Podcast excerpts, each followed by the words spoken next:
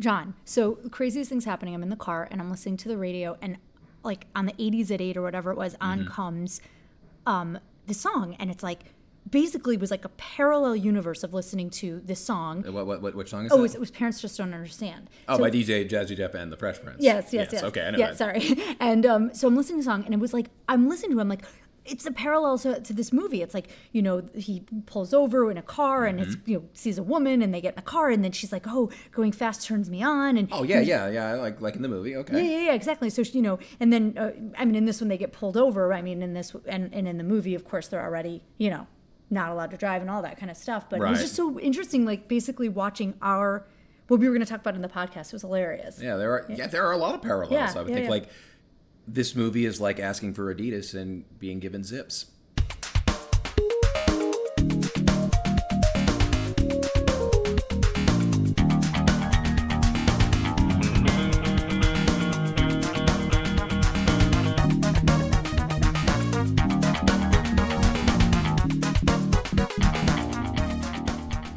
Welcome to a match made in space. I'm Ali Goodman, And I'm Jon Walter. and we are a married couple showing each other's, showing each other's, This is a good beginning. showing each other, Showing each other's. showing each other's, showing each other the '80s movies of our childhood. And this week we it, this week this once every seven months uh, is uh, you know this is a, a multiple of five episode Right. uh, episode number 30 i believe which means we now are doing a movie we have both seen already so we're showing each other a little slice of our past with 1985's moving violations directed by neal israel and written by neal israel and his longtime writing partner pat proft and Israel and Proft are responsible for so much of uh, 80s comedy that isn't Zucker and Abrams style 80s comedy. Uh, they are, you may not be Oh. You surprised. good, good, No. funny comedy? No, not necessarily. Oh, oh, you mean the Zucker and Abrams is the good Yeah, yeah, yeah, okay. yeah, yeah. no, yeah, because I this is they are. You may have noticed this movie felt kind of like a weird photocopy of the Police Academy movies. Yes. Uh, Israel and Proft wrote the Police Academy movies. I think he wrote like the first six, Oh, if I'm not mistaken. They also wrote Bachelor Party Ah. and Real Genius. That's so funny because Bachelor like, Party they- is on my in- yeah, well, Bachelor all- Party's on on was on my list. Actually, Oh, of course, yeah, You know, we we only did didn't do it because Revenge of the Nerds was right there. That's right. Uh, so yeah, We that so one. we're yeah we're moving into the shitty boob comedy. Although this is not really a boob comedy. No. You think it's gonna be a boob There comedy? no boob. How do you have Jennifer Tilly in an '80s movie and not make it a boob comedy? No, no, Meg Tilly. Meg, no, this is Jennifer. I mean Jennifer Tilly. You're Me- right. Meg Tilly right. was doing Agnes of God That's at the right. time. uh, Jennifer Tilly was doing this. Just, right, just think about that for a minute. Right, right, right. And Meg Tilly was also in The Big speaking Chill, of I think. speaking of uh, Right? like yeah, I Yeah. think Meg maybe Tilly- Meg Tilly was the- was speaking of in The Big speaking Chill. of the lesser siblings of uh, more Yeah. well-regarded actors, uh, this movie is like again, it's not just a pale copy of the Police Academy movies. Although Yes. I actually like this better than the Police Academy movies, but we'll we'll talk about that later.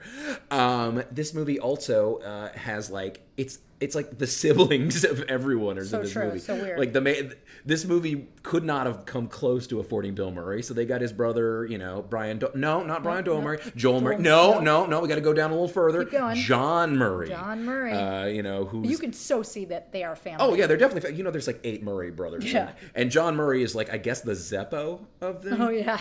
You know, Nice. uh, if Zeppo's major claim to fame in the last 30 years is apparently a DUI. Mm. Um, yeah, I, I learned that Wah, wah. the irony. Uh, you know, I, I learned that when I was looking to see how he looked now in the first picture. Like if you if you Google John Murray actor, one of your first pictures is a sad mugshot that looks like a kind of like Bill Murray if he was like unemployed. Like if Bill Murray, like if, if Bill Murray was a deadbeat dad, If- like in Fargo. if Bill Murray decided to paint his face with skim milk. Yeah, kind of. Yeah. Yeah. he looks real pale and well, he's drunk.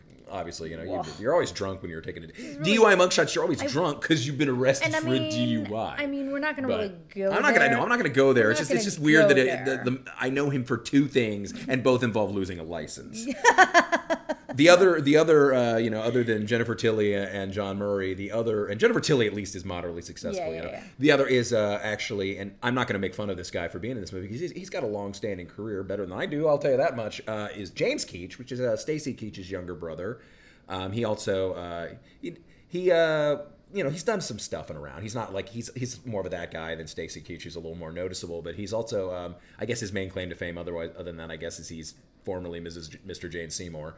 Uh, but yeah, he uh, he plays the villainous cop in this, and he looks so much like a carbon copy of Stacy Keach that before I even knew he was Stacy Keach's brother, I assumed Yeah. he was. You almost couldn't find it right away, right? Didn't you look it up at Well, I looked I, it, on IMDb. It didn't mention it, it, so I was like, "Oh, I guess they're not brothers." And then, like just before the show, I went on Wikipedia to double check, and I was like, "Oh no, Oh, no, yeah. they're hella brothers." Oh, sure. Um, their their father is of course Stacy Keach Senior, who is a big time actor like for like the during the 20, like middle twentieth century. Uh, so that's that's all my dumb trivia about this movie. I got well, I mean, other than you know, like you get guy, you know, like uh, you've got uh, Wendy Jo Sperber, you know, the sister from. Uh, from Back, to the, Future, is her main role. I also know her as this nebbishy assistant on an episode of uh, Designing Women, who later, you know, regains her her groove, I guess, and, and tells off her boss. For some reason, I remember that episode really clearly. Um, and then uh, Bob Eisenberg, not Bob Eisenberg, Ned, Ned Eisenberg. Eisenberg? Ned Eisenberg, I think is his name. And he's he's uh he plays uh, Wink, the the the horror movie buff uh, guy. I know where else. And he was him from. you know him from the Fanelli Boys with No. Christopher Meloni and Joey Pants, right? No, no. Nobody gonna- knows the Fanelli No, but I'm going to get back to that. No, he's also in another movie that I bet they wrote. I guarantee you, I'd be really surprised if they didn't. Um, Let's uh, find out. Summer School. Summer school. That sounds like a. That sounds like a. Uh, Uh, it's with Neal um. Israel, oh God, uh, what the heck's his name? Um. Ah, uh, he was he was um he was something. no, uh, Summer School is not uh, is not a Neal uh, Israel joint. Oh, they're not, I'm surprised. No, but look who's talking to also, a Neal Also, Israel wow, joint. okay. And Police Academy the series. But cl- if you click on Summer School, I bet he's in it. Ned Eyes Eisen. Oh yeah, he also played Mr. Ross in both the Look Who's Talking movies. Oh. Did he also Okay. play? I, I just saw Look Who's Talking two as his writing thing. Did he also? Uh, no. Apparently, oh, and he wrote that with Amy Heckerling, not with Pat Proft. Ah. Uh, yeah. Here, the, today on Wikipedia, the podcast, right, we just exactly. decided to Just, stop like, everything and everything check. Okay, Uh, so, so anyway, um, this movie, this, uh, you know what? We can take our time with this because Yeah, this movie, uh, it it's not as plotless as like a Zucker and Abrams like gag movie. Yeah. But it's also not I mean, really a okay, well, let's movie. do this. Oh, Let's and Fred this. Willard is in this movie. Wait, wait, wait, hold on. How did I forget Fred Willard? The there- man, before the plan, there- the canal. Fred Willard. Before we go there, do do me do me a solid. Do me a uh, a, a, pitch for this movie. Oh, oh, elevator pitch. Yeah, do me an elevator pitch. Okay. All right. I know. Come on, I know. It's put really you- hard to I pitch you- this one. I know. I put you on because I would say no if I were pitched this movie. You know how you know how movies about places where people are trained to do things are really big, like Hamburger the movie, or no Hamburger the motion picture, and uh, and Police Academy, which may or may not have been out by this point. I don't know. Right. What if we got a bunch of really great, funny SNL people together, Mm-hmm. and uh, you know, did a movie where they've all lost their driver's licenses and they have to get them back, and there's lots of really great gags with these great SNL people. Would that sound like a good idea? No. Okay, I got to bet. I'll one up it then. Please. Let's say we can't get any SNL people. Okay. what? If, what if we get the fourth most talented Murray brother? And someone who was really funny, but on on Fernwood tonight, and uh, oh, let's get the "Where's the Beef" lady. And it's 1985. What do we say? I'm totally in. yes. Yes. yes.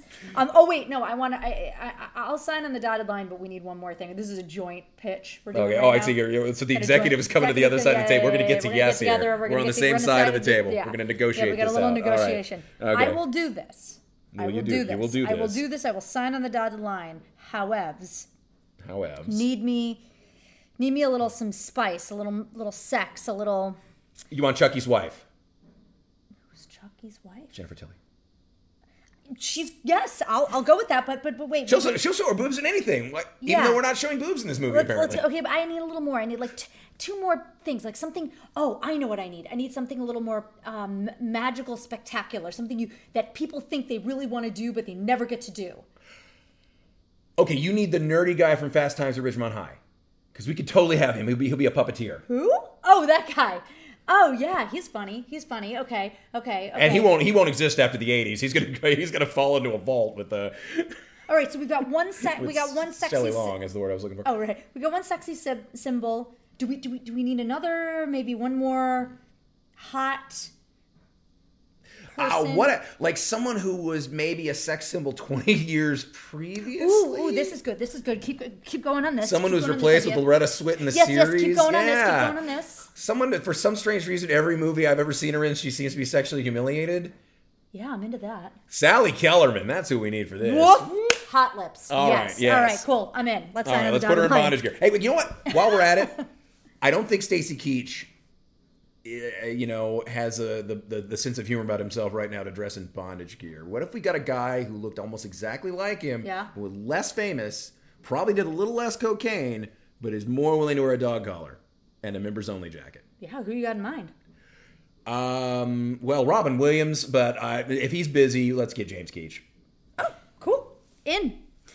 Okay then. Welcome. I forgot we did that sequence. Wow.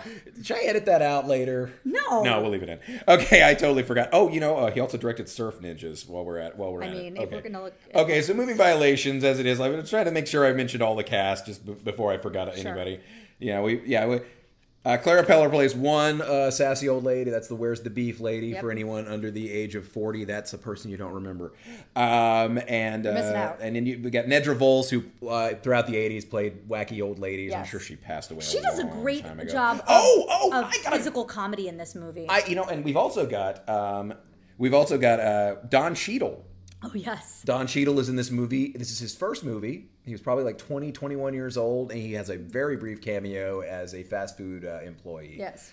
Um, also, the internet seems to want me to believe that uh, David Hyde Pierce is in this, but I don't think he was. And we can't find him. I didn't see him in the movie, and he's they say he's credited as David Pierce. Yeah. I'm guessing it's a different person Probably. entirely. It would be my 100,000%. I don't even guess. remember the character that they said that he played, which played an been the- immigration Yeah, officer, what I'm but I don't remember a scene with an That's what I'm immigration point- officer. my and I doubt we have the edited version of this movie since everyone says fuck like 40 times. But what I was going to say Oh, was that it tag. might have been something that they, they they that might have been a cutting room floor thing, but they still gave him credit. I'm sorry. I, I, I, I, I was listening for like a minute, and then I got Uh-huh. distracted by the Wikipedia page for this production. The one production note on this from Wikipedia is writer and director Israel himself attended traffic school. Brilliant, brilliant. Well, thank you for that. I mean, that's awesome.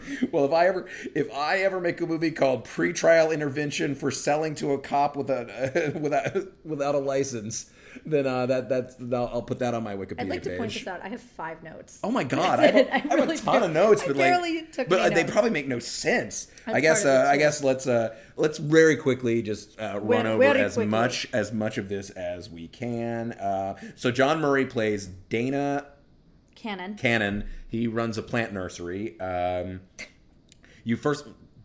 That was actually the least joking thing I've said. it sounded weird. Right. Yeah, like he's driving around in his really nasty, like Sanford and Son plant covered truck, Yeah. um, playing a harmonica rig and uh, listening to a boombox on the floor. That's li- like, and the boombox is playing the worst James Oh. Brown cover I have ever heard. It is. It's it- it's, it is it's atrocious. so so bad. It's trying so hard to be like a cool '80s James Brown cover, and instead it's, it's failing as hard as John Murray is at trying to be Bill Murray. Which Yeah. throughout this movie, John Murray is. Well, we've learned something. I, like Bill Murray, without Bill Murray's charm, is one of the most irritating human beings on earth. And- because I can tell you, like on paper, he's actually behaving almost exactly like Bill Murray behaves in any of his movies. Yeah. You know, he's basically pulling the Peter Venkman just wisecracks and Yeah. being a dick thing, and even his voice even sounds similar. I feel you know like- he's he's got he's got a little more hair than Bill Murray, but like he's but when you get down to it, he's got no charisma, and no charm. Yeah. and that like apparently that goes a long way, uh, like in the Bill Murray uh, oeuvre. Well, what I was gonna say too is I I I, I feel like it, he was directed to do that. Like the director kept saying, "Hey, could you do it more like your brother?" Oh yeah, almost certainly. That yeah, really almost certainly. like it's like that. we can't, we can't, we can't possibly afford Bill Murray. This is 1985. He is, he has just come off of Ghostbusters. He's a busy man. You know, he's he like he he is still like got a solid acting career. You know, at this point, there is, and, and plus Bill's just got a little too much dignity to do a movie like Well, this. it feels like like they- like you look at what Bill, Bill Murray usually chooses. It's Like all right, Garfield aside, Bill Murray usually chooses movies that he finds interesting. Yeah. You know, much more than like, oh, I'll just do a comedy. Right. Like this is the again, this is the kind of movie, and I, I say this really with no no judgment of Fred Willard because I think Fred Willard is a comic genius. I think he's very funny. He's even very funny in this movie, which is you know not 100% consistent across around the horn. But Fred Willard's one of those guys like Charles Grodin who like when they show up they're going to do a great job. But the thing is also Fred Willard will do damn near anything for for a mm-hmm. paycheck. Mm-hmm. You know. So like this Michael this is the kind of movie you're going to get a Fred Willard in. Well, but I was also You know? going to say that it almost feels like with Bill Murray um, that they, you know, they call him up and they're like, they're like, "Yo, Bill, you know, will you, will you do this?" And am s- maybe, and maybe at one point it had been like in, it had been a, a conversation that they had had or he'd had with his agent or whatever, and they were just like, "Yeah, I mean, you know, if it really goes into production Yeah. or whatever," and then it I don't think Bill down- Murray has it. Does doesn't Bill Murray work without I an agent? finish my story? Okay, never mind. And and and then it goes into production, or is about to go into production, and he's like, "Oh crap! I made this deal, or I said I might do this," and it's kind of like in a kissing booth where like the person shows up and they're you know it's like their time to do it, and oh like they do Revenge of the Nerd that gag where it's Yeah. like it's like all right, I paid my money, it's time to kiss me, and then they'll like pull out somebody else. I feel Oh. like Bill Murray kind of was like, "Oh, it's my break," and he like It handed over story, Jon. You know, it reminds me of that story that I don't believe is true that Bill Murray said about why he agreed to do the Garfield movie. Which is? supposedly, I think the director of the Garfield movie was named Joel Coen. and he thought it was Like, yeah, but I think, yeah, I think he's just full of shit. I think Yeah. he just decided to do it because it was like, hey, I can sit in a booth for like a day and make you know and make bank. I don't blame him at all. For No, I, I, oh, I would do it in a minute. Uh, but um, so yeah, we just, so that's his. That's him. He he he's driving. Oh, at one point he's driving with his head under the steering wheel, and he's swerving So around. ridiculous. And weirdly enough, that doesn't get him pulled over. What gets him pulled over is he's eating an apple and it falls out of his hand and Hits land. yeah. hit, he hits a bump. It falls out of his hand I out the window. the. And yeah, and it, it hits the cop. Uh, Actually, just by- rolls in It rolls in front of the cop, and they re- they arrest. It's it's yeah, and uh, so. Uh, So they pull him over. Halik, I think is his name, or Halik. Halik. Halik is his name. Is the the the cop, and Brian he has Keach or Brian Keach. uh, James Keach, James and the Giant Keach, and uh, wow, the things that make you laugh. I, I give you comedy gold for 29 episodes, and tonight you've laughed at two. One thing I said that was serious, and one thing I said that was absolutely terrible. Um, and then um, I can't remember what the name of the other uh, Oh, Deputy yeah. Virginia Morris, uh, Yeah. which is uh, that's uh, Lisa Hart Carroll is the other one, and she's Yes. she's the severe what masculine woman so we got to go with that 80s you know I, it would be considered transmisogyny now but i don't think the 80s even realized there was such a thing you know where he jokes about her thinking she's a man because Yeah. she she should wear a ponytail or something. And it's She's and really now, she, short admittedly she's got a very severe face. She's got very like a very strong pronounced jawline you know but it's it's it's it's kind of obnoxious. And of course it's the 80s so they got to go for that cheap, Right, right. you got to go for that cheap shot. Um i mean it's well let's face it the neal israel oeuvre i think i've used that word twice and pronounced it badly both times Can I do this? um, Can I- is but oh, it, it's it that whole over it's full of, of, of homophobia we got the blue Yeah. Oh, oyster yeah, yeah, stuff yeah. and uh you know as you called it i think one of our episodes of the blue oyster cult Yes.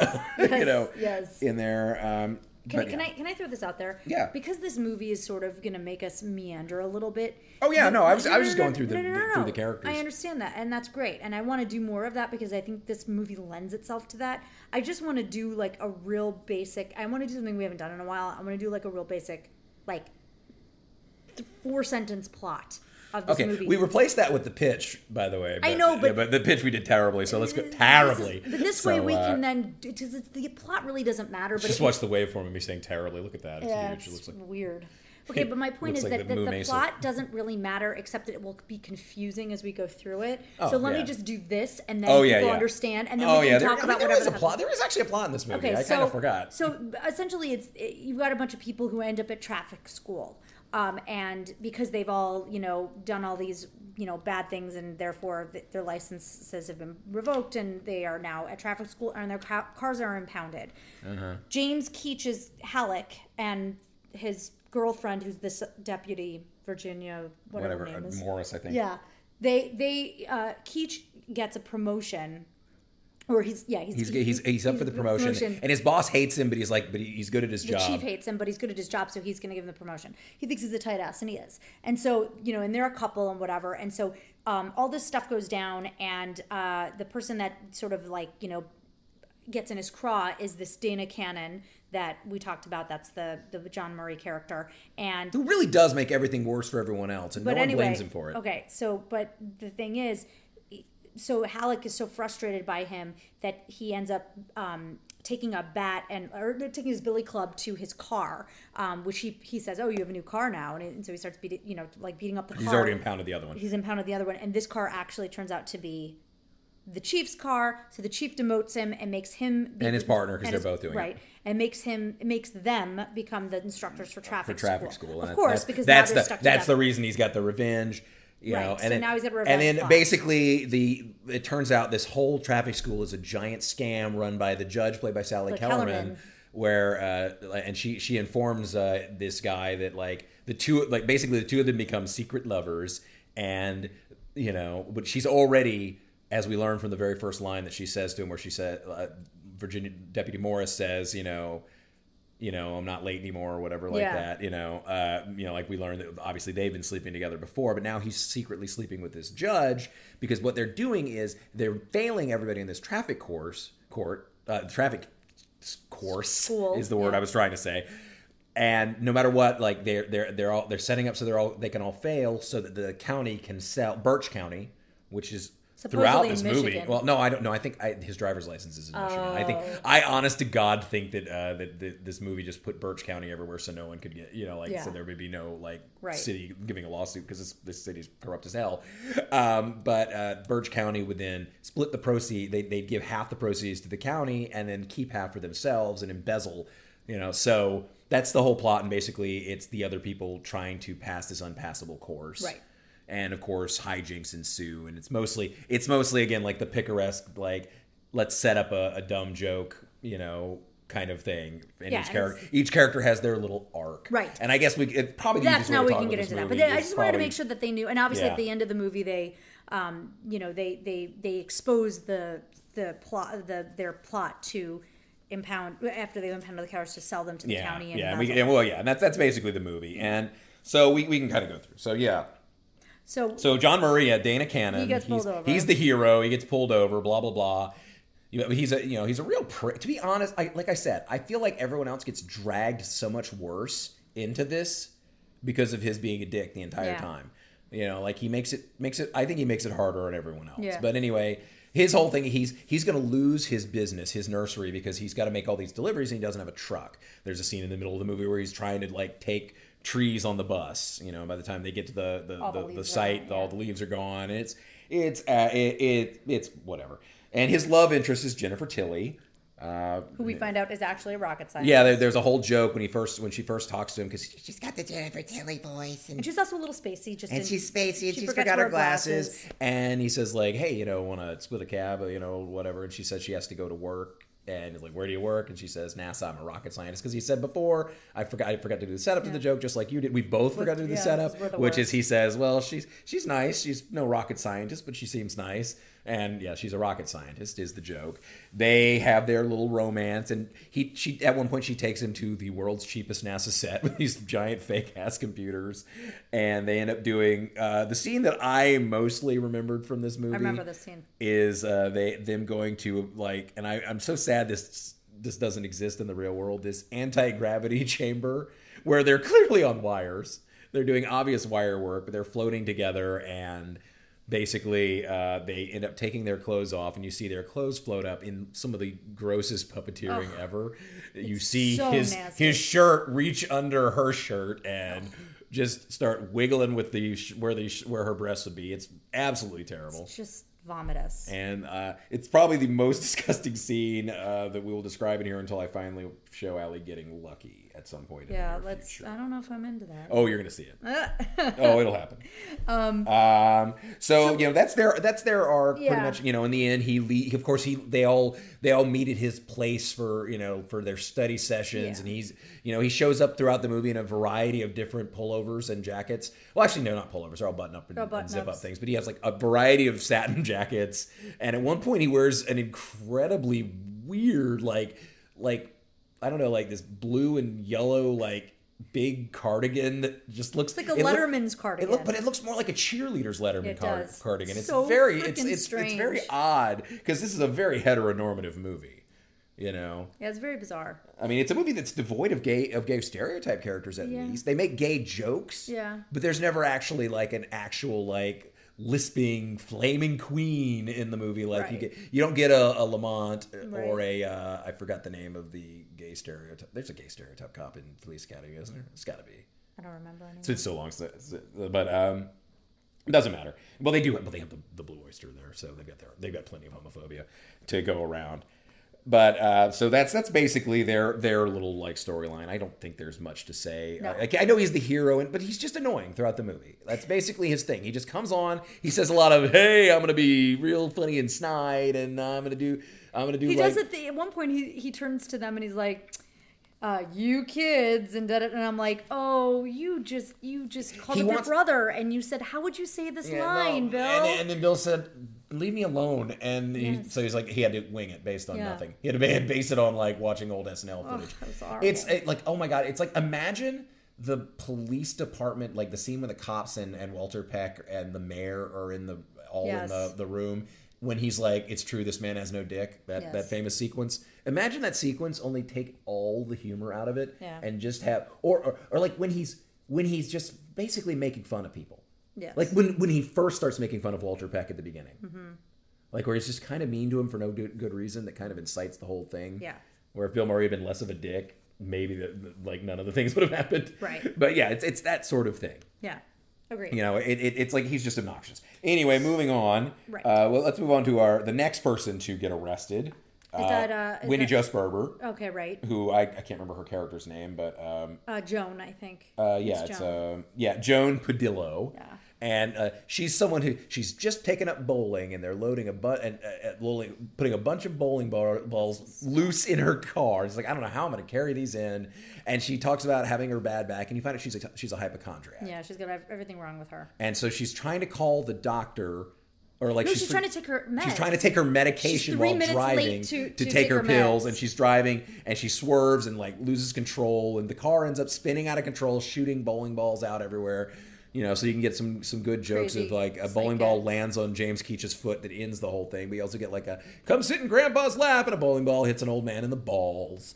Uh, and you laughed. You just laughed. You laughed at that. I'm laughing at the way you said it. I'm not laughing. Well, that's basically the joke, and like I, I can't remember any of the other jokes, but it's like they're just bowling balls everywhere. Yeah, you know, it's like pretty terrible actually. yeah, it's it's it's it's it's not that funny. The one where the the ball fall like it comes down and then it like you hear the sound of what would sound like a strike and then all the people go flying. Oh, that is that is some, like 10 that's a, yeah, they, they- and they're, they're obviously like a couple of them are obviously on wires because Oh, they yeah, go were flying, in the air. yeah. It's yeah, it's absolutely ridiculous. And then you get, um, I guess the next one uh, you get is uh, Brian Backer plays uh, plays Scott Grieber. Yeah. who is uh, he is a um, kids puppeteer show. Yeah, he's a, he is a puppeteer. Uh, you see him doing a puppet show for kids, and he's he's a shitty puppeteer. It's like sock puppets. Yeah, it's like one of And- those- And he's in one of those little puppet Yeah. stages that's attached to his car, Car. and these kids basically attempt to murder him. Yeah, they're horrible. He gets a he gets a violation. He doesn't even deserve one. Well, but like they take a little like the, the pin off this thing, it rolls down a hill into what is obviously a mafia funeral. Yes. Which is why I, I, I he's lucky he got arrested. I mean, he should be dead, right? Eh, like basically, his thing grows in, knocks the the the coffin. Casket. Into the air and it lands in like where they had just finished digging the grave, and the guys shrug and just start filling it up. Yeah. You know, it's like classic bad joke. Yeah. You know, like thing. And uh, yeah, he's he's this nerdy guy, and he's in love. Or, he has a crush on this sweet, nice girl who I'm probably gonna. I'm probably not gonna be able to. Stephanie something. Stephanie, right. Stephanie, who's like, and Stephanie is this sweet, nice blonde girl who knows a lot about cars. And you find out. And so he goes out on dates her, and the, and the running joke on this is it turns out when Stephanie is, she invites him to go to a place called the what was it, the metal, what is it? no, it was the bandbox. The bandbox. Yeah, that's right. And um, when he like, and when he gets there, it's just full of nothing but Hollywood punks.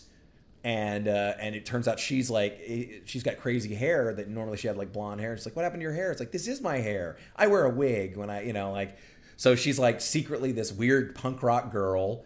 Uh, it's hilarious how like obviously like when I was a kid I know she looked like a weird freak to me, but like she looks so tame. Yeah, she's super It- tame. Like it looks so tame It's now. kind of adorable. But like the whole thing is like, it, like she says, I get off on driving fast. right. Uh, we have So they now, get into a, they have- get into they get into her, her car and uh, you know go for a, a crazy joyride, listening to and the most punk rock of all musicians, Sammy Hagar. So I can't drive 55, and they're fly, they're flying down the highway, and she's groping him, and he's flooring it, and she's like faster, faster, and you know it's a they they. It's a wonder they don't get arrested. I think they're don't the cops chase them for a minute and they lose them or something. I can't remember. I don't think so. No, I'm thinking of I'm thinking of later in the movie. Um, we'll we'll tie all the storylines together at the end and tell the tell the, the climax and Yeah. ruin it for anyone. Um, but um, you know, like in the end, it turns out it's not even her house. It's her house that he drops her off at, and he's like, like, how am I gonna get, like? Don't you want your car keys? And she says, Oh, that's not my car. Yeah. So they basically so- stole a car. They don't have a license. Yeah, and, and so throughout the movie, basically, he, he gets like a little more punk rock. They get matching earrings, and he gets like a little like it's not really a mohawk. It's just his his little fro is, has the side slicked down. Yeah. You know, and like and he and he, it's dyed yeah. and you know and everything and. At, later on, because this movie is seriously like ripping off like every other movie in existence, Yes. it turns out it- it- they do they pull the Animal House, and it turns out she's underage. She's only she's only 15 years old. You know, he's like, but how do you have a like? She's trying to get her driver's license. Like, how do you even have a driver's license? It's like it's a fake ID. I've been driving since I was 12. And then her dad comes home and chases. he's a off. teamster, and, and that's and that that's that's their story arc. Um, and then we have um, going back on my notes here. Uh, then we uh, we get at at the airport. We see Clara Peller step off the plane, and she immediately says the whole reason they hired her in this movie, and good for her because she spent a long time in her life in this very neighborhood, in this very area, working as a manicurist. yes, Uh, you know, so good for her for the last few years of her life getting some residuals. I hope her, Heck I hope her grandkids did well off her. Me too. She comes in and says, "Where's the bags?" yeah. in the "Where's the Beef" voice, and then and she, Clara Peller is actually not a s one of the main characters in this movie. No. She's a, you. It's actually her friend, played by Nedra Volz, uh, plays her friend Loretta, and Loretta's basically a Mr. Magoo. Yeah. She's blind. She can't see, and she gets it like you see her getting into the wrong car. You see her like you know like unable to drive. Like and, and Clara Peller's like, should I drive? She's like, I'm fine. And she they end up she ends up driving them onto the runway, and she like gets behind a plane, and you know like everyone's freaking out. So well, that's it. You know, and she'll be she'll be throughout the movie basically lots of terrible jokes about like she's sitting in a urinal in the men's room and wondering why her back is wet. Uh, it's yeah, it's, I have to say, there's two moments in this movie that she's absolutely freaking amazing, and she's had to be in like her 70s. Oh, yeah, she does some serious, She does some serious like, physical comedy. At one point, she slides off of a chair in the in the classroom and like has to fall to her knees. There's no way she yeah, doesn't. like I will say, I will say this: she does some moves that now, admittedly, I'm not in very good shape right now. I haven't really been working out lately. But like, if you put me right now into some of the physical comedy that she's doing, I would be eh, like, I would probably be like in, in danger of, of hurting myself. Yeah, she has a couple of good pratfalls. And the other one, she she has she ends up on. I mean, this is sort of part of the end of the movie, but she ends up um tripping and ends up on a bed where two people where are the two villains are having villains sex, and she's trying to sneakily steal something, and she's on top getting bounced, bounced around. around. And it's actually, it, I will say that I've got a, I've got an admission. I laughed a, quite a few times at this movie. Oh, I did too. I, I, I will not lie. I have a This movie secret has- love of this movie. That's why this yeah, movie came, came yeah, like uh, you know, like so. Um, but yes, I forgot to go back with and complete Wendie Jo Sperber's. Oh, uh, oh yeah, we got to talk about this. Is one of the this is probably the funniest thing that happens in the entire. yeah. movie. Basically, what ends up happening is she so she's a hypochondriac. She's after she wears a neck brace for pretty much the entire movie. Um, but she is there's a running thing where she she she overhears Fred Willard's character, and he's known as the Doc, and he's actually runs like uh, the auto clinic. Yes. and he has this pipe, and he like he looks like a doctor. You know, he looks all upstanding. Uh, she she misses the part where It's about cars. Where it's about cars. He says, "Come to the clinic to someone." And so she goes and talks to him, and he mentioned, and it's it's it's it's classic old fashioned farce where she misunderstands. It's a Three's Company kind of right, joke. exactly. But it's a very well done. Like, and Fred Willard is perfect at it. He's just delivering this like very calmly. He's giving her advice that she thinks is about her body, but is about her car. And he recommends to her like the big one was it was like in the morning, first thing in the morning. Yeah, she says, "I can't just. I, I have. I have a hard time getting up and get, getting moving in the morning." And so he's like, yeah, first thing in the morning, you're, you're, you want you want to drain all your fluids out, Right. You know, you want to put at least two quarts Take of oil. in- take, in, at least two, quarts, of oil. uh, I want you to get out on the highway, grease out- grease up your the rear end. grease up the rear end, get out on the highway, go as fast as you can for 10, mi- nine- nine nine, or 10 10 miles, miles. and see how you feel. See how you feel. And so she does all of those things, literally. Literally. And, she and, again, vomits and- all of her stuff out. She, Well, not vomit. She's going to the bathroom. I think she, well, she I- wipes I- her mouth. Oh, she does. You're right. No, I'm sorry. I'm. Uh, you're right. She wipes her mouth, and then he says, and, And- then she literally takes like a bottle of of Crisco, Crisco, and downs it down, and then she And takes Vaseline. You see her look at the Vaseline for the and pick up her Like, pick up her skirt, skirt, and go like, or oh, robe yeah. and just goes, uh, you know, and then you see her just running, on, the Running on the highway, highway. like, and she's like, "See how you feel? Pretty bad. she says, she says like shit, shit like shit." hysterical. Like, And I love Wendie Jo Oh, Sperber. I you know, she was that. taken from us The too two soon. of them together are great. So and and, and yeah, and So and, then and then have the it go, you go back. She go, ends up going into his clinic, and she ends up taking all of her clothes off and getting on a car rack. She's asking like, he's not looking. He's in the middle of other things. He's got a very busy day, so he's Yeah. like, talk, but he's talk, he's still using the lingo like Yeah. that makes her think like it's like well, a robe. It's like, oh, we're not formal here. Yeah, you know, and it, like it's just it's it's a cheap joke, but it works really well because they and, and Fred Willard sells it so well so because he's good. doing he's just so like dead like deadpan and Fred Willardy, Yeah. you know, and like he's just casually He's wearing talking. he's wearing a like a doctor's yeah, like you know, they, they all have like doctors' co- coats, lab coats on because it's the on. auto clinic and that's like their thing. and so yeah, that, that we got that. Um, I'm trying to think if there's any other like This I is the first none time of I the other caught. cast This is the first are- time that I caught um, that what this joke meant. I, I think because the last time I saw it, I was younger and it just didn't even you know hit me. But um, uh, Fred Willard is taking a phone call, and uh, um, when Wendie Jo, whatever Joan or whatever her name is, uh, she she yells back to him, "Okay, Doc, I'm ready." Like as she's sitting on the car Yeah. rack, and um, without looking at her, he turns to two of his mechanics and says, "Hey, will you two go check out that rear end?" Yeah. And then they walk over and they go, "Okay, now what?" yeah. Yeah, it's a it's a it's a it. it's It's a really terrible it's a terrible awful but But but really but, but I'll admit it. But then Fred Willard's face is the best because he finally looks up and he's like, and he "Oh." like throws his pencil. It's just a Yeah, great moment. yeah. He just throw. He just casually throw. Like it- it's like it's like he no, but he doesn't really respond No, much at all. his he eyes just, get really his big. eyes. He, all it does is his eyes widen. and He throws his pencil, Yeah. but the rest of him is stock Stop. still. Yeah, it's brilliant. It's it's really good comedic It's timing. really, it's a very. I will. Like I said, Fred Willard is almost So always good. Like even if he's in a shitty movie, he's, usually really so good. good. I love You know, and I'm not gonna say so.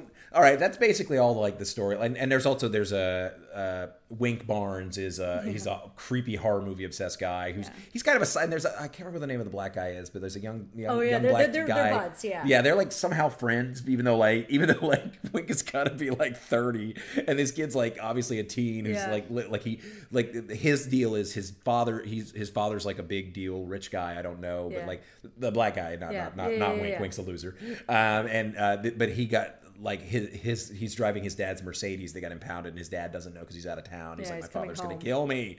So like that's that's their little arc, and and he but Wink is kind of a sidekick for a lot of missions, just because he's like there's there's all sorts of he just makes all sorts of jokes about horror movies and loving. He loves the fact that- like like they set him up so in the beginning like another scene that Ali definitely I know remembered from watching this movie is terrifying. they have this really insane film strip Yeah.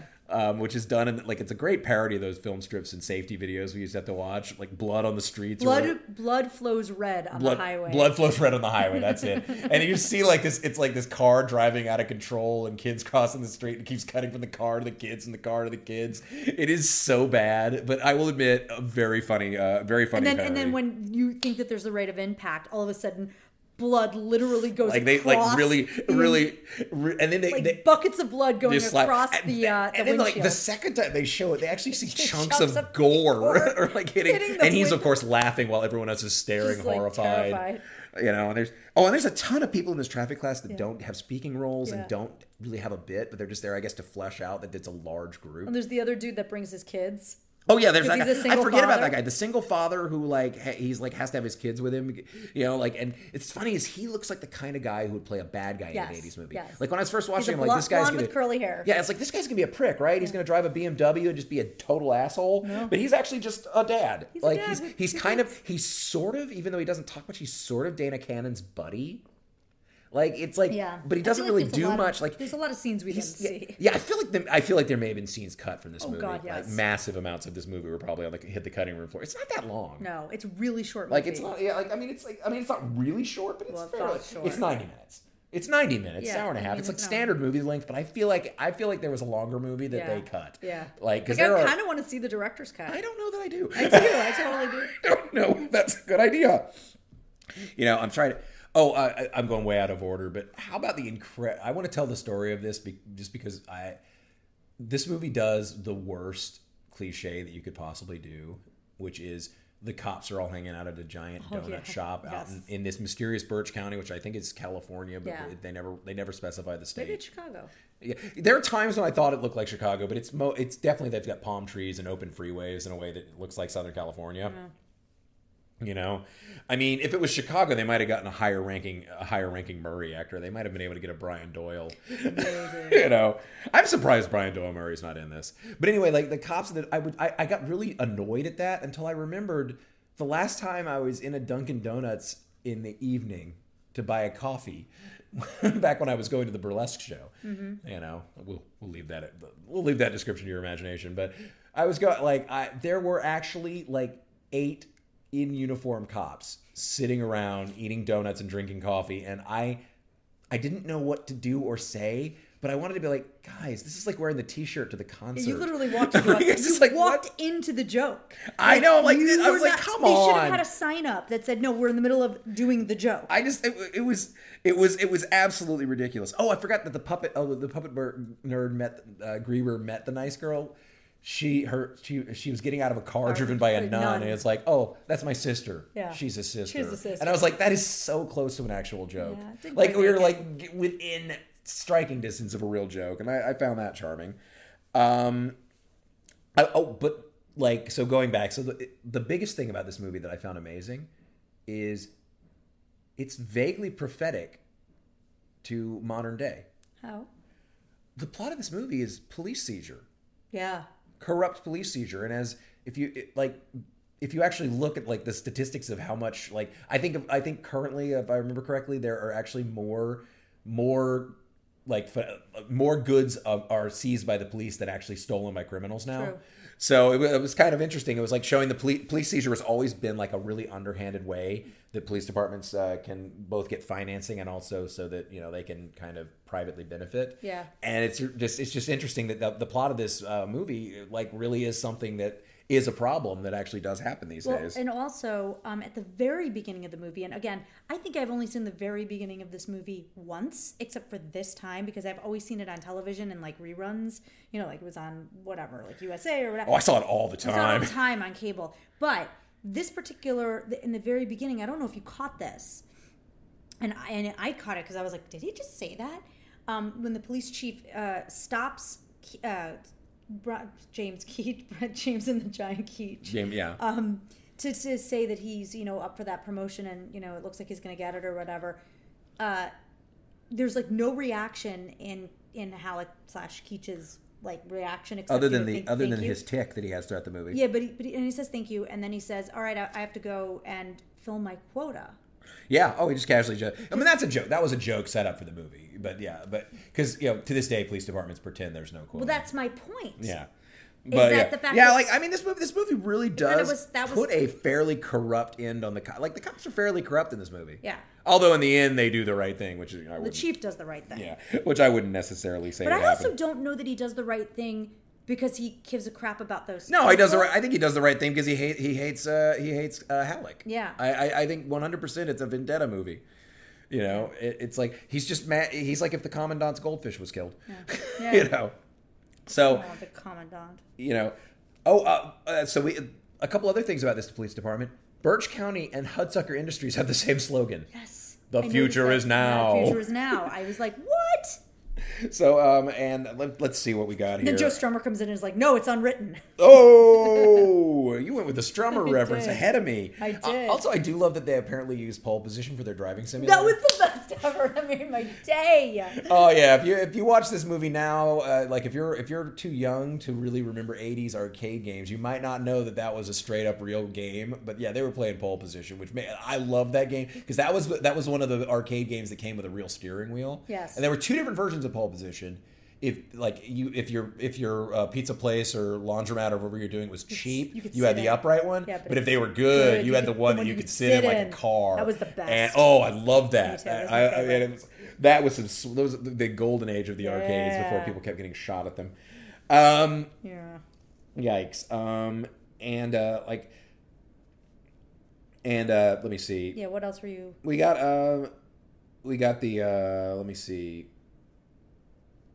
I don't know. Like, You got I, I've got some bad handwriting here. I think oh, looks like I've seen it. Wait, hold Lorraine on. Can I just say this? Can I say, jokes, can I say this really Rain quick? jokes, Can I just say this really Iran. quick? Oh, it's Iran jokes. Oh yeah, hold on. Can we? We'll get to that in a second. I just want to tell you, I looked over at his notes, and it's like in big bold letters. The largest thing on the, The page. largest thing on the page says "pole position" with an exclamation mark. I mean, I love that game. It's so adorable. I'm, I'm actually, I'm game. very, I'm very. Oh yeah, they make a hand removal Oh, joke, and the. Iran, like he's like like Dana Cannon, our hero, making making you know like wonderful jokes about Iran and hand removal, and how if you got a driver lose your license there, you lose your hand. You know, And then um, Wink goes, "Oh, I got to get over there." Terrible joke about Don Cheadle at a drive-through with a bunch of cars getting pushed through because Wink pushes a billion cars like while while there's a fire. There's no on. drivers, right? Yeah, there, there- there's some hijinks basically where Loretta, uh, the blonde, the blind woman, blonde, the, Mr. she might have been blonde. Yeah, Mrs. Ms. Magoo, like she, she- they do a road flare test and she throws the road flare in the trunk instead of the cap and it starts a fire and yeah, Yeah, cars get pushed. It's- Cars get pushed. They go through a drive-through. Um, uh, Halik gets really mad at uh, he run, they run it. He runs into they run him off duty, and Halik gets really mad and picks a fight with uh, with Dana Cannon and like and Dana's like yeah I'll fight you and you know and, and you know they do a, like a whole thing where it's like you want to be boxing or kung fu and he does all the moves. Oh Like, yeah. Halik's doing this. Yes. And yeah, he's bigger and obviously in better shape in, in every way than Dana Cannon. And Dana's going to get destroyed by him. And Dana challenges him to the sport of kings, arm wrestling or whatever he says. And it's like we get an it's like we're getting an over an over the top prequel.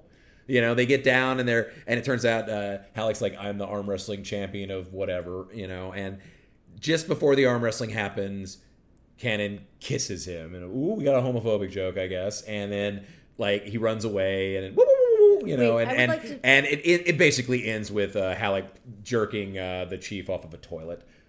You know, it's like you know, thinking it was- But I will say this: this is the third movie, the third movie, which we have covered, that has arm wrestling. over the top, mm-hmm. over the top two, still topping. No, it's over the. That's over the top chewing Under the scenery- bottom. chewing scenery Okay, and uh, what what what was the other one? In Revenge of the Nerds, and they basically pull the same joke. Oh yeah, yeah, the they joke do. is he actually he he you know uh, picks his nose, puts it on his Yeah, hand, oh, and yeah. then yes, Okay, I thought I thought the arm wrestling one was the one where uh, where he beat like handily beat the other guy. Uh, oh no, no, that was the tug of war. I guess I'm thinking of. that's anyway, the tug of war where they let go and then they fall. Yeah. yeah, no, Yeah. that's, no.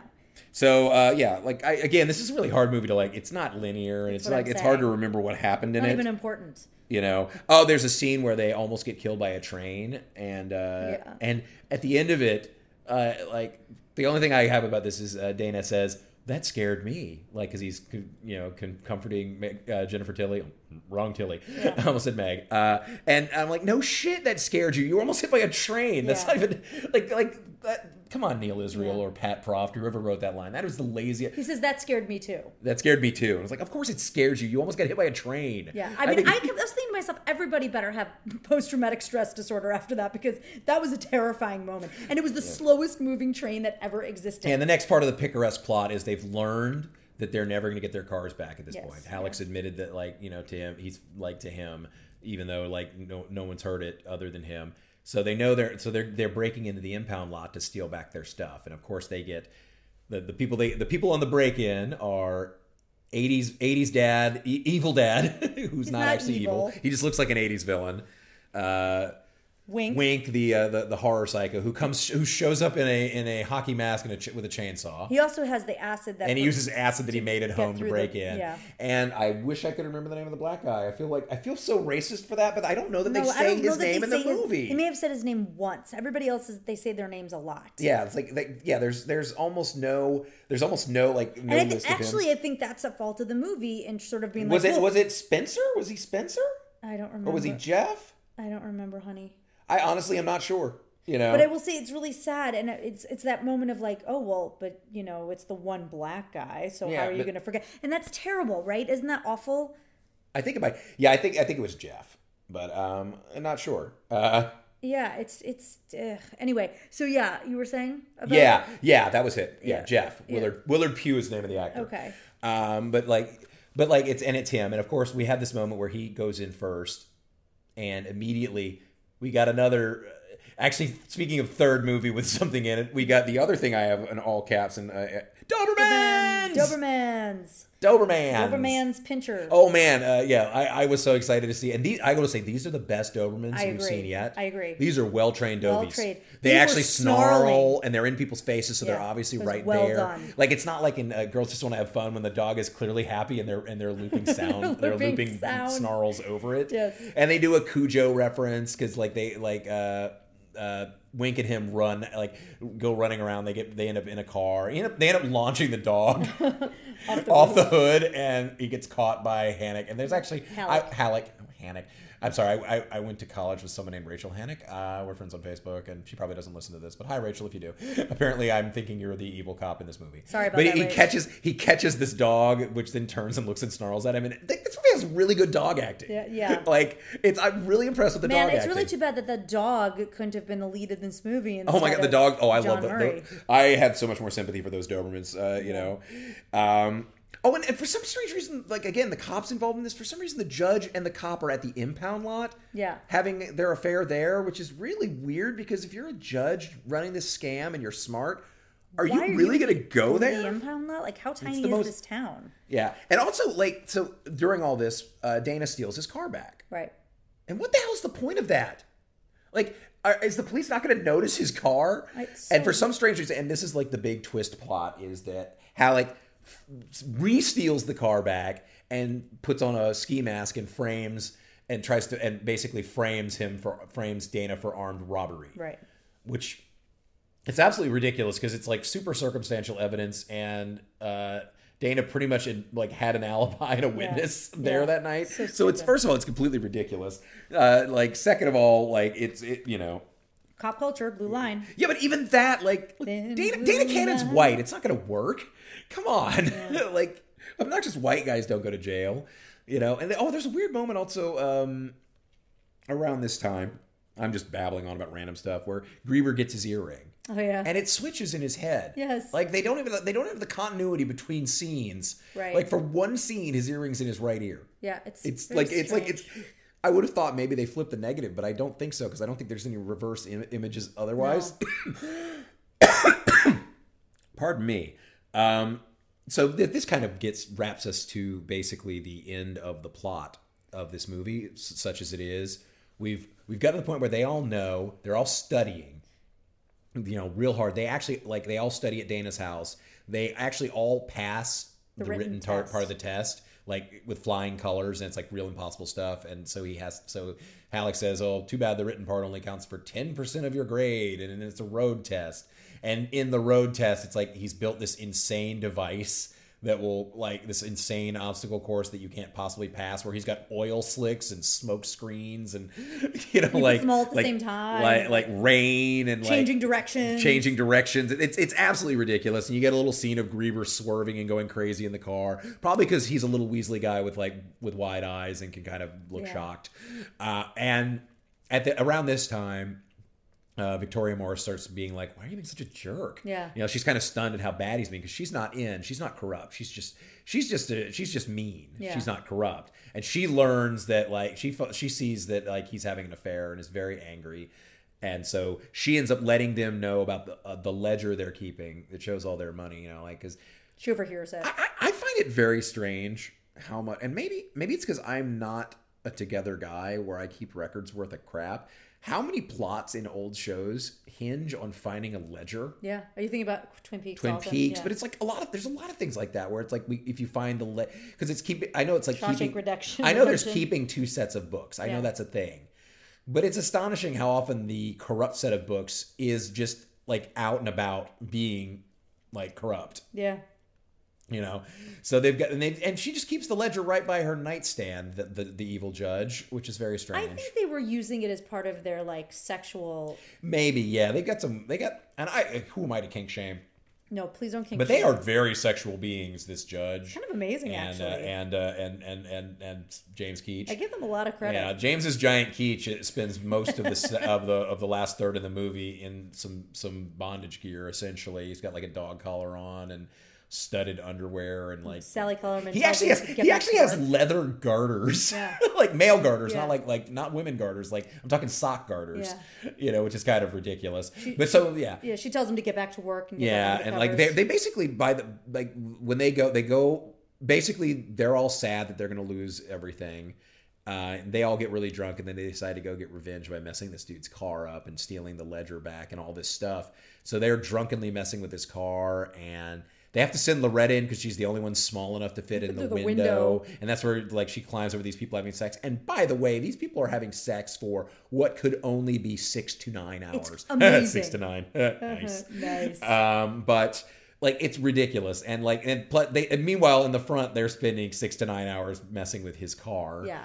Um, she ends up she ends up stealing the ledger, and then it, the movie turns into a big chase scene. And it kind of this is where the movie kind of turns into like ripping off the end of the, like we're going to like where we're ripping off things. Now we're ripping off the end of Blues Brothers. Yes. because it's all a big chase to get this documents to the chief, and it goes through this crazy thing. First of all, like uh, they they they steal one cop car. Oh, and of course the. Uh, the bad the, the deputy the good deputy Morris like he's like oh you were like She. uh, she she no no he being Dana tells her like Oh. oh you know I guess you're not such a you know uh, bitch after all or whatever he says and she says like screw you or fuck Yeah. you you know like so like she still doesn't like him she just doesn't want you know this guy to get away with crime and also because this guy's cheating on her with Yeah. uh, with Sally Kellerman so they get discovered they realize they see Loretta running out with the ledger they freak out, you know, start chasing her, you know, and he's just he's basically he throws on a members only jacket and just is running in bondage gear. They get they get in his car. He can only drive it backwards. He crashes through the judge's house. He ends up having to drive straight back through the whole house and through the out out the back of before the before the you wall. keep going, I just have to I have to interrupt one thing. That was one of the other funniest moments. This is one of the places I I laughed.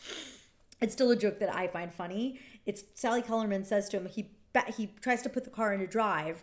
Um, but it will only go in reverse because they've tinkered with the car. He so he ba- he's goes to drive out and he backs in and he ends up inside her house. And what's going on right now is Virginia and Sally Kellerman are fighting like yeah, full the other cop, fight. yeah, the la- the She's woman cop and in. Sally Kellerman, and, and basically for the rest of the movie, they're having a slap, slap fight. fight. But wait a minute. But then, but then, right when the when he crashes through the the the, the wall into her house, Sally Kellerman turns. turns and says, "I would have come out to you." And it's Which just is- such a and great she actually delivers delivery. it really It's well. really Again, brilliant. because you can remember Sally Kellerman's been in better stuff than this. So Like, funny. you know, she was in MASH. See, I mean, she's- because it's just such a great. I, I don't know. The timing in it is great. It's excellent timing. really It's good it's, a timing. it's actually a very funny Yeah. moment. So in- anyway, he's chasing them backwards in, the, in this car that only drives backwards. They're like it, they end up losing. Like everyone ends up ha- losing their cars. They go through a parade. They steal a parade float. Uh, a swan eats her baby. Like in no, that does not happen. Drop Dead Gorgeous references for the win. Um, uh, but uh, like like they like uh, they the end up arresting a swan a guy in a swan a duck outfit. Um, do, do the subplot of this too, which is when and meanwhile, Wink, and Jeff, Wink and Jeff uh, steal. Uh, they, they they pose as uh, the, the red. Ja- they get red jackets on, pose as valets, and steal a Mercedes. Basically, pick up that looks just like uh, the one that was impounded. Pick up his father at the airport, drive him really fast home. The father's like, "Who is this guy? Don't worry about it." They drive him in the house. They basically throw him out of the car and peel out again, so that they can return the Mercedes. They're getting chased by the cops. They actually successfully drop the Mercedes off, take their jackets off, and just walk out and then they end up meeting up with. they end up everybody meeting else. up with everybody else while they're running from the cops. Um, and at this point, Greeber runs from the cops and ends up back. Like he's running from the guy who's getting the the father, father, the and the, he's on the way. And meanwhile, at one point, they have gone through a cop convention, Yeah, and they're going and they wander in. They're pretending to be uh, Puerto Rican police. It's very stupid. very strange. It's very dumb. Um, and uh, but then um, Halik runs in, says they're wanted, S- arrest them, and all the cops immediately jack their heads. It's- Actually, there's a good scene where all the cops jack their heads at the exact same time when they first enter, not then. Yeah. Um, and then all the cops get up at once to, to to start chasing them. And all I can go is, this guy's not in a cop outfit. Yeah. This dude, a guy in full bondage gear, wearing a members only jacket with a dog collar with a leash dragging behind him, runs in and says, Arrest that man. And every cop in just goes, Of course. And so there's this huge cloud of people. At one point, there's a motorcycle cop who, for some reason, drives just slow enough to keep pace with all everyone running. So it looks like a cop marathon. Yeah. And everyone else is running in front. They you know they, the the the parade float uh, has been broken up with and arrested and they all come running in. It's just like the end of blues brothers. They, they get to the police station. They all run to the office just like the mayor's office in the police, in police chief. academy or the not the mayor in police not in police academy in blues brothers Yes. the city office where they have to bring the the other rent or Right. whatever and they all go to the chief. The chief is there. And he like they're just like he like they bring out the ledger just in time just as everyone's running in to arrest him. And then meanwhile when uh when Halik ran by ran by the clerk who he robbed who says i know that guy. So that clerk runs in fingers him he gets arrested the judge gets arrested. You know there's like the judge makes a sexy threat and he like like like the judge basically comes on to the chief the chief says no blah blah blah. Chief gives them all their licenses back, Yes. and He they- restores- he restores like he says they're they've they've all he declares them they've all passed the sting. They they all get their cars back, etc. They all celebrate, and you get this wonderful little inn where they all get in their cars and drive off. Uh, you know, and for some reason Jennifer Tilly is moving in with like declares that she's moving in with him, which is really weird because I think as a NASA scientist she probably has a nicer Much nicer She she does. They show her place. She has a much nicer place than, delightful. than his shitty like nursery Right. that he lives at. You know. I don't even know. So and basically, like I, for some strange reason, I, I think Greeber's still kind of dating the underage girl. It's kind of implied. Well, she, she yells out. She says, "I'll call you later." Yeah. Um, there, everyone's basically going going off to their own their own homes, and then of course you see the chief sitting in the back of his car driving off, and you see him looking out the window, and you see every few feet they've all been stopped again by the cops, and you see them all arguing with the police, and like The chief just like rolls his eyes. it rolls like, his eyes. And then you get an Animal House ripoff moment where it says Dana Cannon w- went to, went to traffic school six more times. They made him an instructor. Yeah. Now everyone passes. and that's the end of it. And that's it. And then you, like it's and that's the end of the movie. Um, it was a fairly short movie and a fairly short episode, I guess, by our standards. unle- Unless you have a, a lot of stuff to talk about about the '80s. I, Uh, I really don't. I feel like you wanted to don't. talk about Christopher Meloni because of the tangential connection to the Fanelli voice. I mean, I But- mean, it is Christopher Meloni. Yes, it is. And, yeah, It is. know. It, it is. and he once fucked a fridge Oh God, no. on a cloud. No. Um. So. cloud, Um. man. So, Ali, Oh yes. I guess I'll I'll go ahead and start with Sure. this. Uh, was this movie worth revisiting? It was. It was. I was actually of of the many movies that I've um, have nostalgia for in the '80s. This was this had surprisingly the least amount of super duper offensive stuff in it.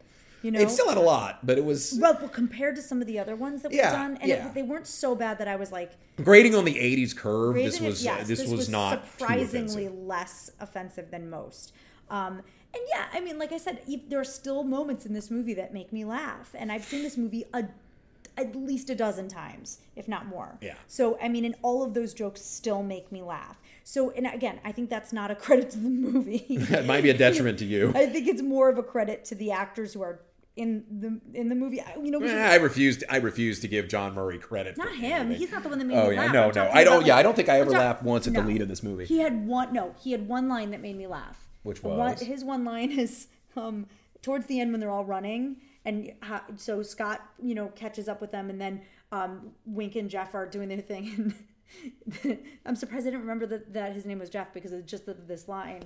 They're all running, and now you know. So we've had the one guy catch up, and then every you know whatever they're going, and then all of a sudden Wink and Jeff like catch join up with them, him. join yeah. up with them, and and he says, "Yeah, I was just thinking. I was wondering what happened to Wink and Jeff. Or- or Yeah, that was yeah. just a funny moment. Yeah, it's like yeah, it's, it's almost right- like because they went off on their own and it, like it's like just- they, they weren't part right of the there. plot, you know. It was just great. I, I, yeah. It was very. It was a. It was a. That, that, that was a that was a moderate yeah. chuckle. That's probably the. I mean, I didn't really laugh at that line, but, but that was was, the like, closest yeah. thing to funny that he did in the entire movie. It was pretty good.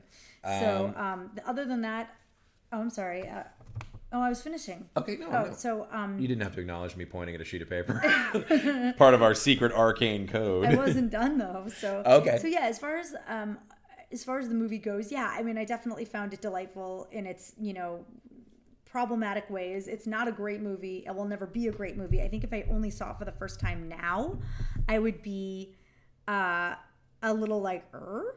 But because it has this like you know my it has a past to it for me, Right. And it, I, I I enjoy it. It's got a personal nostalgia. got a per- yeah, for sure. Yeah, sure. I can see that. Okay, what about you? Was it worth was it worth revisiting?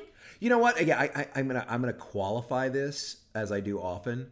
It was worth revisiting for me, but like I wouldn't necessarily recommend this. Movie. Yeah, I- I'm in the same like, boat. Like I, I mean, maybe a weak recommend because I did like it's got some moments of like it. This is a kind of movie that belongs like on in the background while you're doing something else. Oh, yes. Like it's not a movie that's worth paying attention to. It doesn't have a sophisticated plot. It's pretty. It's it's it's just it's disposable 80s comedy and it's Yes. like it's like there's a lot of stuff in it that just does not hold up comedy wise but it does have again i mean it, there's nothing there's nothing in it that's groundbreaking comedy but it like again uh, fred willard and, and wendie jo sperber have some uh, have a really good back and forth comedy bit there there's some there's some fairly good slapstick throughout it um I mean, know. see it just to to watch and just what- and just as, and just as just to see because you know like unless you can you unless you can YouTube yourself uh, some old Wendy's commercials, you're not going to see Clara Peller anymore in anything. Exactly. You know. Um, and by the way, just just so uh, like for like I I I never did finish. Kind of really I alluded to it. Is Clara Peller actually uh, basically like lived in Chicago uh, when she was younger, and she moved to the North Shore uh, suburbs, and for 35 years she worked in, as a manicurist. And appa- apparently, like an ad agency brought her on set as a manicurist for something in the very early 80s they liked her voice and her attitude and so they hired her to be in com- local like chicago area commercials and then she got the where's the beef commercial and like a year and a half later she died because she was Oh, old. that's right. because she was very right, old. yeah. like she was in her 80s whenever they like like and you know where's the beef like was a national phenomenon like which is why the where's the bag like joke was in there. right. like where's the beef was big. Like if you weren't around for where's the beef it's hard to imagine how big Yeah, an ad it was campaign it was. it's like if- if for some reason in the last election people started quoting Flo the progressive lady. She made- because because in the like literally where's the beef was used as part of Walter Mondale I think it was Walter Mondale did it to Reagan or maybe it was vice versa but it was like I look at his policies and I think where's the beef like it literally was big enough that it she was made used hundreds of thousands of dollars in the 80s. She made so much money right on that and campaign. and again this is a woman who was just a mannequin she was not an actress and, and that's again that's why i don't begrudge her saying where's the bags and being in this movie briefly Yeah. and doing broad takes to the camera Yeah. like real broad takes Yeah. to the camera you know Like, her acting's not ideal. no she's not a great No. actress but she is but she is a charming sassy old lady Yeah. and like i and i and like again more power more power to her and i re, i legitimately and i'm not joking i hope her grandkids Me too. got so much like residuals inherited Can can I can I just can I just interrupt here for one second and just can we talk about these two old ladies and Okay. Oh yeah, we can. And and Nedra Volz, as I think is the name of the other Loretta, and she was I, I like I, I kind of I didn't really check to see like if I could recognize, but she was in a lot. Oh, in a lot of stuff. A lot, a lot, a lot of stuff. yeah. Um so can I can I can I tell my little like moment? Oh yeah, tell tell tell me your moment. So so when they you see the first scene is uh she comes in, she says, Where's the bags? Whatever. She come so these two little old ladies, um rem- I, I, out of nowhere, out of my mouth, I pop out and I say I say, Oh my gosh, Jon, they're Ruthie and Sarah. They are. Oh my god, they totally are. So so Sarah and Ruthie were two sisters, um, and they had a third sister, Evelyn. Jon never met her. Um, and they were well. Sarah was my grandmother's best friend. So when I would go visit my grandma in Florida, we would always go visit Sarah, Ruthie, and Evelyn, the three sisters who lived together, who never got married. They were always together, and they were, you know, they, they were just, they were actually like what I would consider part of the extended family. Um, so I grew up with these ladies. You know, essentially, I would see them at least once a year. So my grandmother passed away when I was ten, and Ruth and uh, and Evelyn passed away not long after that, actually. So we're talking like now many years later. Uh, uh, Ruthie was the oldest, Sarah was the youngest, Evelyn was in the middle, and um, Ruthie and Sarah ended up in an assisted living out in Florida. They couldn't kind of they, they needed someone around them. they didn't have any family. Um, there was a brother, but he died, and the sister, the middle sister, died, and nobody had kids. So Ruthie and Sarah had nobody. So my mom stepped in, and we brought Ruthie and Sarah back from Florida to Chicago and put them up in assisted living here so that they could be around our family. And we invited them, you know, to all of our stuff and whatever. Um, but the but poor Ruthie, with who's the oldest. I mean, we're talking these women. These ladies were in their 90s. And as a matter of fact, Ruthie turned 101 before she passed away. Oh yeah. Yeah. So they were they were definitely you know older ladies, um, but Ruthie was losing her mind. She was definitely n- not remembering things. I definitely think it was onset dementia of some kind. Um, and Sarah was super duper sassy. Sarah would get really frustrated with Ruthie, and she would say things to her in you know, in the same way of like, ah, how could you not, whatever. So as these two women get together and they're at this airport, it reminded me of a moment. oh, you have a yeah. Yeah, my favorite sassy yes, the- irritation yes, was uh, yes. Oh, you have a dog? We brought a we brought our dog into the car. Um, Sparky, often- often guest you, all- on you guys know Sparky into the car for them to, you know, because he was driving with us and uh, he didn't drive. He just rode. He just driving with us. I Yeah, didn't he, he didn't drive the car with us. No. And uh, Ruthie, who has met Sparky probably three times before this, uh, we get in the car, and Ruthie, without her memory definitely going, says, says, Oh, you have a dog. and Sarah says, of course they have a dog. You've seen their dog. it's literally the best thing ever. And we would go down, and Ruthie would be like, I love the buildings.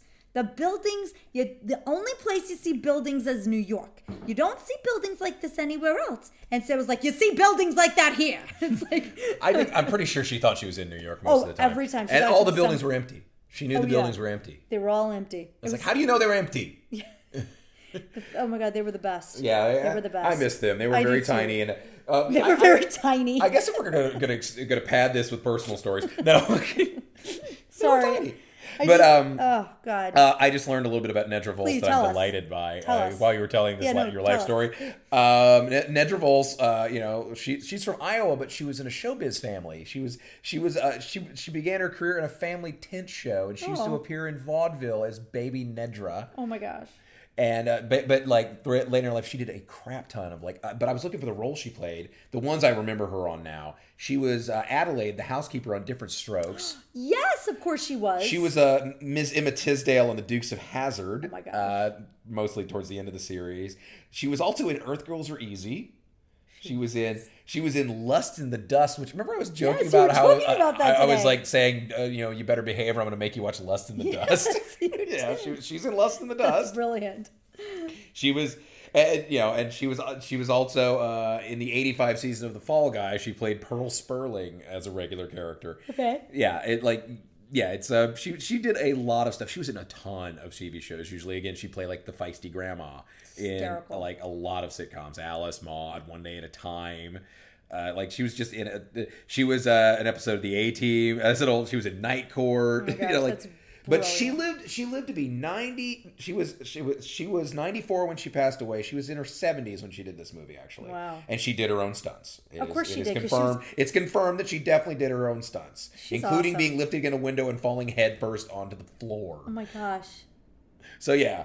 So uh, Nedra Volz, uh, better better than this movie deserved. Oh my gosh, she was phenomenal. better than this movie I would say ever that deserved. she like she's worth it for that. Just like her her physical. Yeah, she does some stuff. great. She does some great pratfalls and some pretty like for for us again for like a woman who is like seventy three or Yeah. seventy eight or whatever however old she is. I want to be that. Like I want. You want to be you want to be in your seventies? No, I, but I, I want to be able to be. I mean, like, I'm that now. Somebody being like, "Oh yeah, she did her own stunts," and I'm like Yeah. 74. Like, come on, that's awesome. Well, you know, you, you still have time. Uh, you know, you've got at least three or four years. Uh, you know, to become famous as a sassy grandma. Thank you, honey. Thank you so Um, much.